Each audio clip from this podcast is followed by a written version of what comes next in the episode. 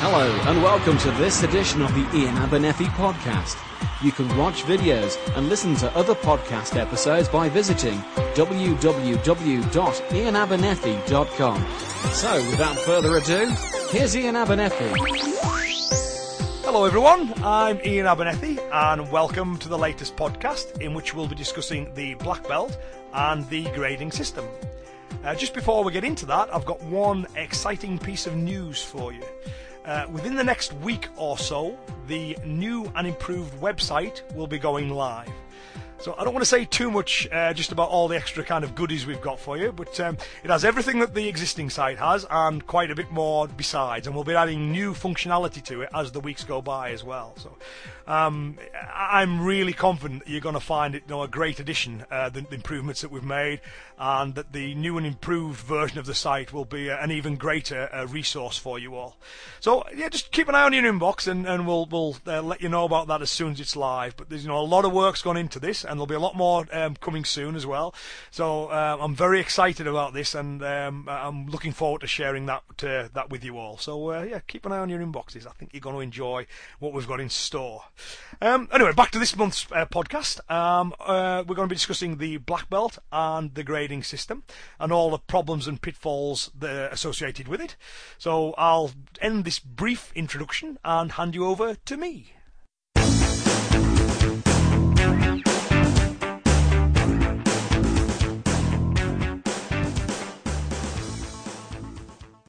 In this month's podcast, we'll discuss the always controversial topic of the coveted black belt.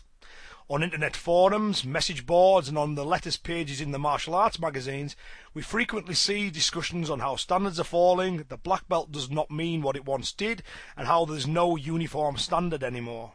So in this podcast, I'd like to give my take on the black belt and the pluses and pitfalls associated with the grading system in general. The idea of ranking students to recognise a level of achievement and to ensure they are receiving the correct uh, level of instruction for their ability is nothing unique to the martial arts, and we can find it in most endeavours. At school I took exams, as I'm sure you did, to test my level of understanding, and then my performance in these exams would then determine what group I would be in for that subject the following term.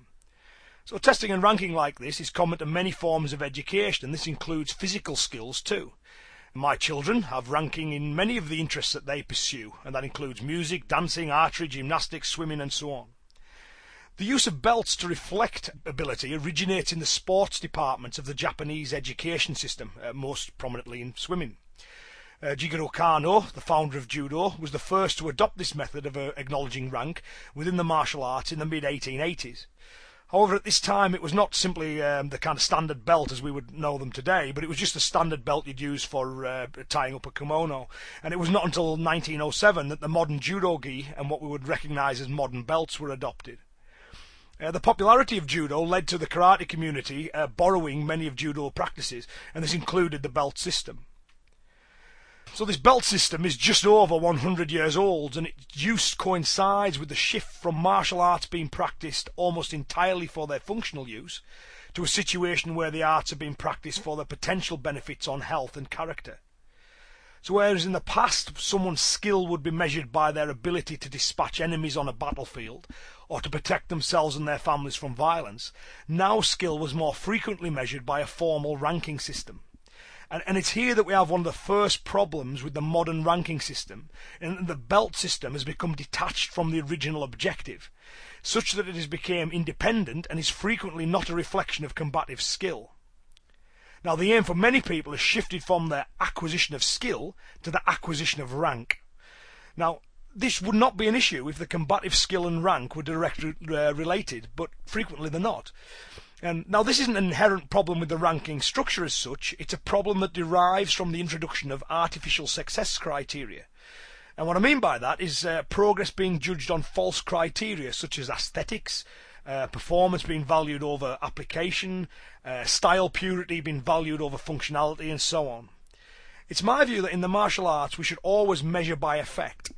Now, for a more detailed breakdown of um, artificial success criteria and these problems, uh, please listen to the Karate's Three Biggest Mistakes podcast, which can be found on uh, ian abernethy dot com. The point, though, is that combative skill and rank should be closely tied to one another. uh, and if we focus on acquiring combative skill, rank will be a natural consequence of that.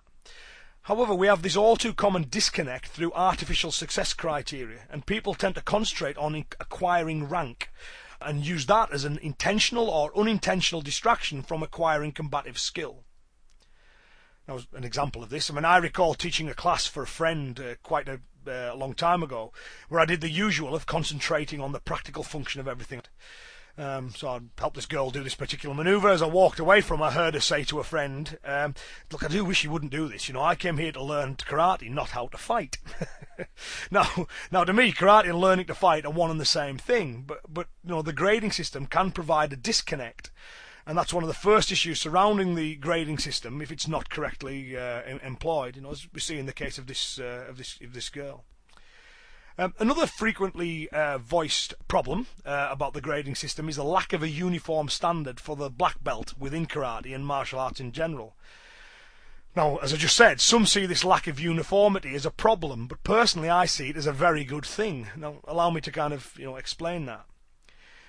Uh, I think one thing we need to get away from is the idea that all downgrades are, or all downgrades should be, equal, because they're just not. You know, a downgrade within the group is worth what it's worth. And there's no meaningful uh, equality or exchange rate with other downgrades from other groups. All a downgrade can ever tell you is where that individual fits within the structure of the body that awarded that grade. So a first dan that was awarded in eighteen months by one group is a legitimate downgrade within that group. But in no ways it can comparable with the first dan that took seven years to achieve in another group. Now, and I think we really do need to give up on the idea of all dan grades being roughly comparable, because we just know they're not, so you know why pretend they are? Now, as I said a moment ago, there are some who argue that these things need to be standardised, but I strongly object to that. You know, um, I'm very proud of my syllabus and, and the ranking structure we have, and the skills and knowledge that need to be acquired to attain a dan grade uh, within it. The grading syllabus is unashamedly demanding, unashamedly elitist, in the best connotation of that word, combatively holistic, and it's very deep in the level of understanding that is required. Uh, it's designed to produce experts and excellence in pragmatic karate, not in sport or art or style purity or aesthetics. It is therefore not compatible with other downgrades who may have an entirely different testing criteria and have an entirely different expression of karate and differing standards within all, within all of that as well. Um, now, I also appreciate that, that while the holistic and pragmatic approach to karate is enjoying an exponential rise at the moment, what people like us do is still unorthodox in the larger sense, you know. So standardisation for people like us would mean a drop in standard, a drop in combative efficiency, and enforced orthodoxy. So that's why I'm wholly opposed to the idea. If we try and make everything equal, we'll always settle for the lowest common denominator. So let the bad guys do bad stuff, and let's let the good guys do good stuff. You know, you know, our downgrade is worth what it's worth, just as downgrades from everywhere else, good and bad, are worth what they're worth. The only thing they have in common is that they are internal markers of, of achievement. They have no value as external markers because downgrades are not comparable between groups. You know, they're for different things and different levels. Of course, by not making things equal and avoiding mediocrity, we have to accept that there's no common denominator and that downgrades will vary greatly. Uh, now, personally, I think that's the better way to go and a price worth paying for vitality and diversity within karate and its many expressions. It's also important to keep at the forefront of our thinking that acquiring skill should always be the aim, not the acquiring of the belt or rank supposedly used to reflect that skill. Now, while ranking may vary greatly across the various groups, combative skill is combative skill, and it's not subject to variable value judgments in the same way that grades are. We're all as good as bad as we are. Now, tomorrow, if someone promoted me to tenth dan, it wouldn't make me any better. It would have no effect on my skill level. Just if someone demoted me to tenth Q tomorrow, it would have no effect either. As internal markers within a given group, I think grades can have value and meaning. As common external reflections of skill, they are valueless. And I think the martial arts would benefit from getting that message out. We should educate the public that there is no overall standard and that we are all as good as we are. And the certificates and belts are not meaningful reflections of ability in a wider sense. They are nothing but in-house markers for progress within a given group. It is perhaps only when we combine the grade with knowledge of the awarding body that we have something that's potentially externally meaningful. Now, I know that these days, when someone tells me what their rank is, the next question I ask is, you know, and who awarded you that?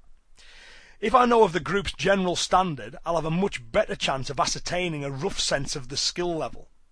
Now, it's no substitute for watching somebody move, of course, but in the absence of that opportunity, mashing up grade and group has to suffice.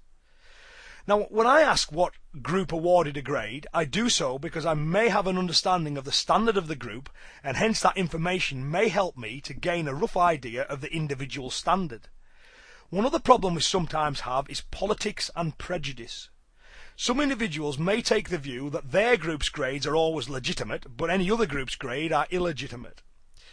Now, you could make a case for this within uh, with regards to standard, if you insist in thinking that grades across groups should be comparable. But often as not, that's not the case, right? Uh, frequently we see politics being the root cause of this prejudice, where a person's rank, regardless of their actual skill level, is regarded as illegitimate because they don't have the approved political ties. Uh, politics is politics and has no bearing on actual martial ability. Good martial artists are good martial artists, regardless of whether they choose to affiliate to the official governing body, the true successor of the style, or affiliate directly to a governing body based in the country of origin of the art in question. Now, this brings me to the issue of prejudice. I would sincerely hope that everybody listening to this would accept that a person's country of origin or ethnicity has no bearing on their ability or legitimacy as a martial artist. Whether a person is European, African or Asian, uh, Asian origin is an irrelevance, and to think otherwise is inaccurate and highly unsavoury. I therefore find the idea that a grade is only legitimate if awarded by someone of Japanese origin to be both plain wrong and, to be honest, quite offensive. Karate first reached mainland Japan in the nineteen twenties, and hence it's only been in Japan for around ninety years. Karate reached the U K over fifty years ago, and I think we must be doing something very wrong if none of our practitioners are able to legitimately assess people after all this time.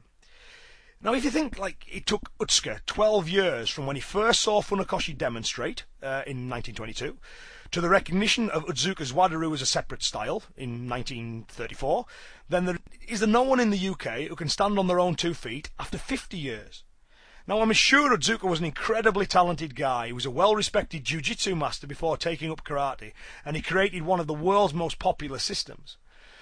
But there are talented people in the U K too, and having had four or five times as long as Ōtsuka to develop their independence, you'd like to think we'd have some sort of sense of value for our highly skilled practitioners that originated from within these shores. Uh, to my mind, we should have uh, respect for all skilled martial artists, regardless of their ethnicity or country of origin. Now, sadly, in some quarters, uh, there are some people who hold to the belief that only those of Japanese origin can legitimately award grades. Now, I'll leave it to them to ask themselves why they hold this view and to hopefully work through it. So anyway, so we have no uniform standard, and sadly, politics and prejudice can play a part. Um, the value of a grade may therefore be best judged by the sense of achievement that it can bring to those who have had the grade awarded to them, and the value the individual places on the opinion of those awarding the grade. So I've used myself as an example. I'm currently the holder of two separate uh, and independently awarded fifth dans. The first one of those was awarded to me by Jeff Thompson and Peter Considine in two thousand four. Uh, both men are incredibly talented karateka, and have a well-earned worldwide reputation for their revolutionary work in bringing realism back to the fore of martial practice. They've both had a big influence on my martial arts, and I therefore have a great deal of respect for them and their opinions. So getting a fifth dan from them means a lot to me. Uh, the other fifth dan I have comes from Doug James' eighth dan. Uh, Doug was my principal instructor for over twenty years, and his demanding instruction, combined with his open-mindedness to the martial arts in general, played a major part in getting me to where I am now. Uh, Doug's recognition of my progress and skill level through the award of my fifth dan therefore also means a great deal to me.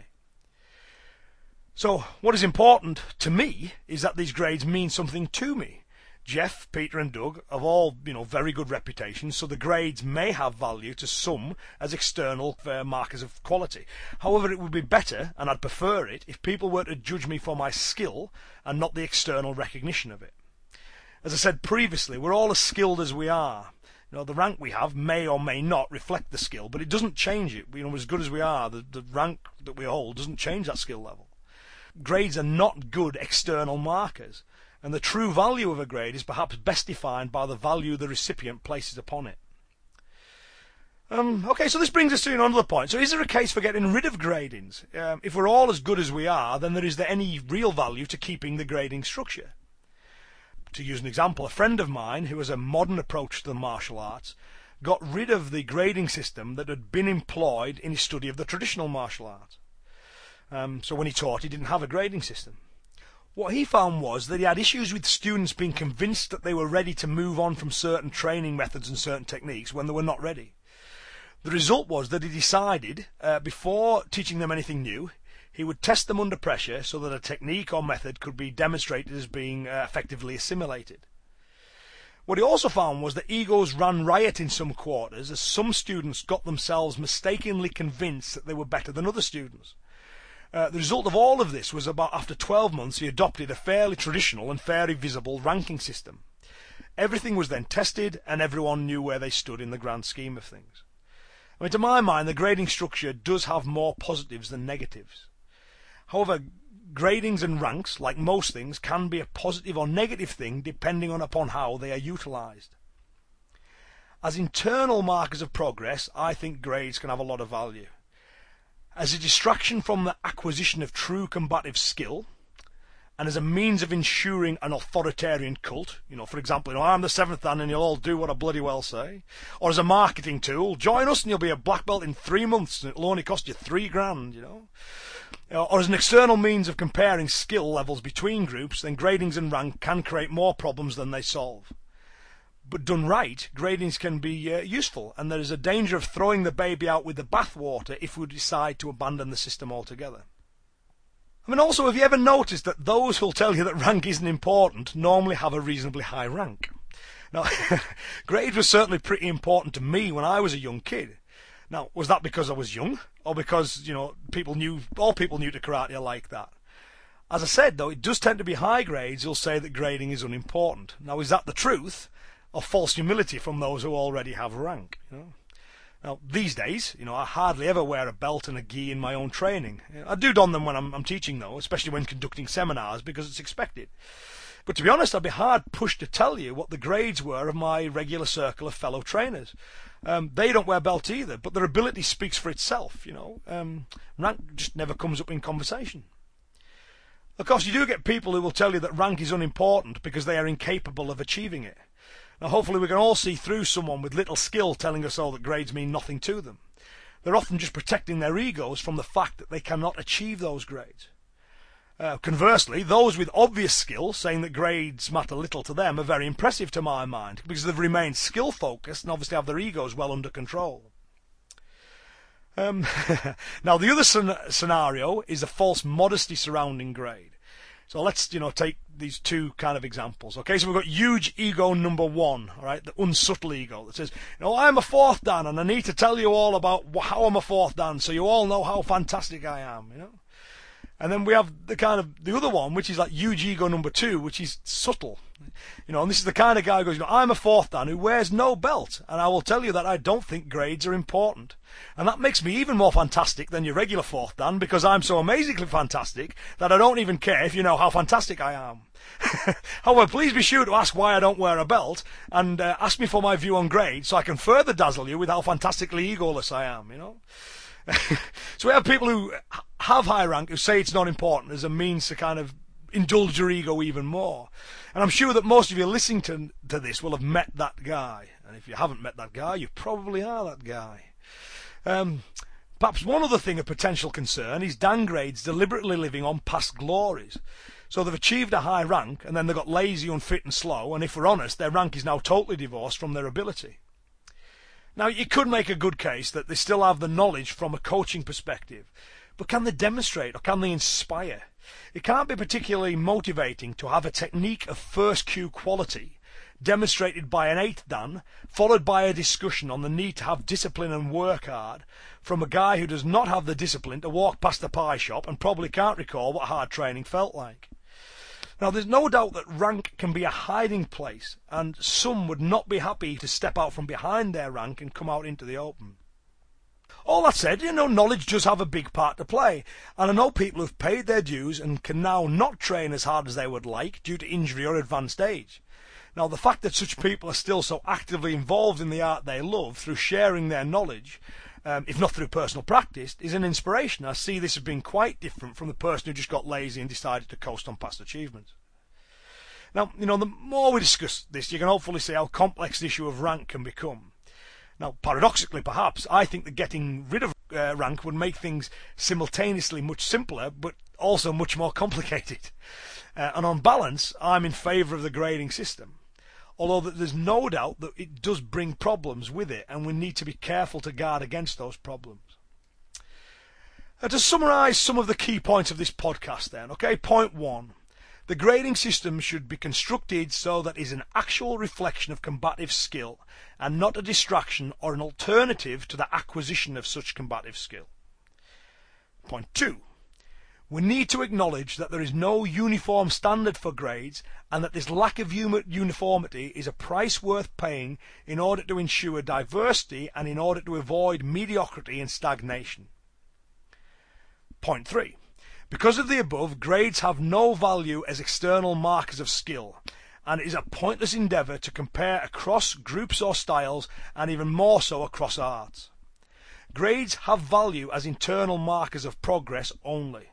Now, it's my view that the public needs to be educated about this so they don't fall into the trap of thinking that all black belts are equal, because they're just not. Point four. All grades are legitimate within the group that awarded them. It is, however, not legitimate to compare a black belt that took eighteen months of recreational training to achieve with one that took seven years of intensive training to achieve. Now, the belts may be the same, but the martial artists wearing those belts are entirely different beasts. Point five. The true value of a grade is perhaps best measured by the value the person awarded that grade places upon it. Point six. Politics should be kept separate from grades, and the legitimacy of grades should not be linked to political affiliations, but instead solely to the abilities and knowledge of the individual. Point seven. Grades can both suppress or encourage rampant egos, and it's all down to how the system is implemented and the attitude of the individual involved. Point eight. Grading exams provide an opportunity to formally test the student and hence pressure test to see if they are ready to move on to other areas of instruction. They can therefore be very useful in providing structured and measured training. Point nine. And finally, we're all as good as we are, and it will be us that will be doing the fighting, not the belt we wear around our waist.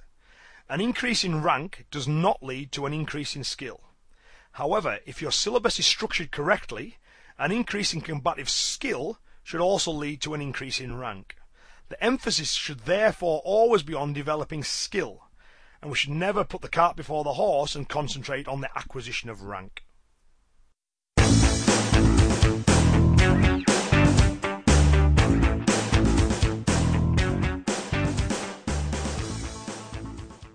Well, that concludes the, this month's podcast. Um, you can drop me an email if you have any feedback at Ian, spelled I A I N, at ian abernethy dot com. Uh, now, one thing I've mentioned, you know, before, and I'll mention it again, I'm always really pleasantly surprised by the amount of listeners that these podcasts get and the level of popularity that they've achieved. You know, it's, each one gets thousands and thousands of listeners, and it just it blows me away every time I see the statistics. And, and I'm aware that the popularity of this podcast is in no small part due to the, the feedback that we get from uh, listeners. So if you've got any feedback you want to share, feel free to get in touch. If you've got suggestions for future podcasts, uh, themes you want me to explore, any subject you want me to return to, uh, any suggestions at all, then you know please uh, do drop me an email. um, we'll we'll make sure we take your suggestions I- into account, and we always uh, do our best to make sure that we bring you uh, shows on the topics that uh, are most frequently uh, requested. So uh, yeah, everyone's feedback, you know, is, is greatly appreciated. So you know, never hesitate to uh, to provide it. We we really do appreciate it, and it really does help making uh, sure that these uh, podcasts are what you want them to be, because we do make them for you. Um, okay, just to, before we finish, uh, two final things to mention. Uh, the first one is that uh, don't forget about the new website, which will be live within the next uh, week or so. I'm very excited about that, as I said in the introduction, and I really think you'll enjoy what uh, what the new site will have to offer, so keep an eye open for that. And the final thing is a reminder of the Crossing the Pond seminar uh, in Seattle in the U S A and Coventry in the U K. That's taking place uh, in August, so that's a full weekend's training in, uh, in both countries uh, with myself, Uh, Alan Peasland, who's uh, the leading uh, instructor of Jeff Thompson's Real Combat Method. Great guy, um, uh, like Alan a lot, you know, really nice guy, very talented martial artist, really kind of strong uh, traditional karate background, as well as all the other arts he studied as well. So, you know, great guy to train with. Um, we've also got, of course, Mark McYoung, who, you know, one of the world's leading uh, reality-based practitioners. Yeah.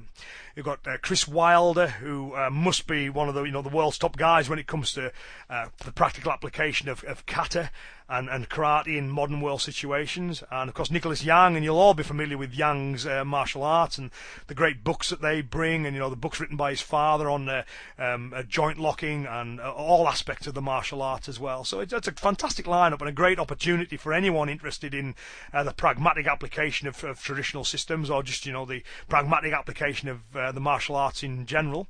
Um, we've already, for the U K one, we've got people travelling from as far away as uh, Norway and Spain, so it's really going to be a, um, an international event. So if you're interested in attending that, you know, you can pop along to the website, uh, you can get all the details from there, and please be sure to act as quickly as you can as well, because we don't want to leave anybody uh, disappointed. Okay, so that's uh, that's enough from me for this month then. Uh, I'll be back with a new podcast uh, next month. And thanks once again for listening in. And until next month, have a great month. Okay, see you soon. Bye now. Bye-bye.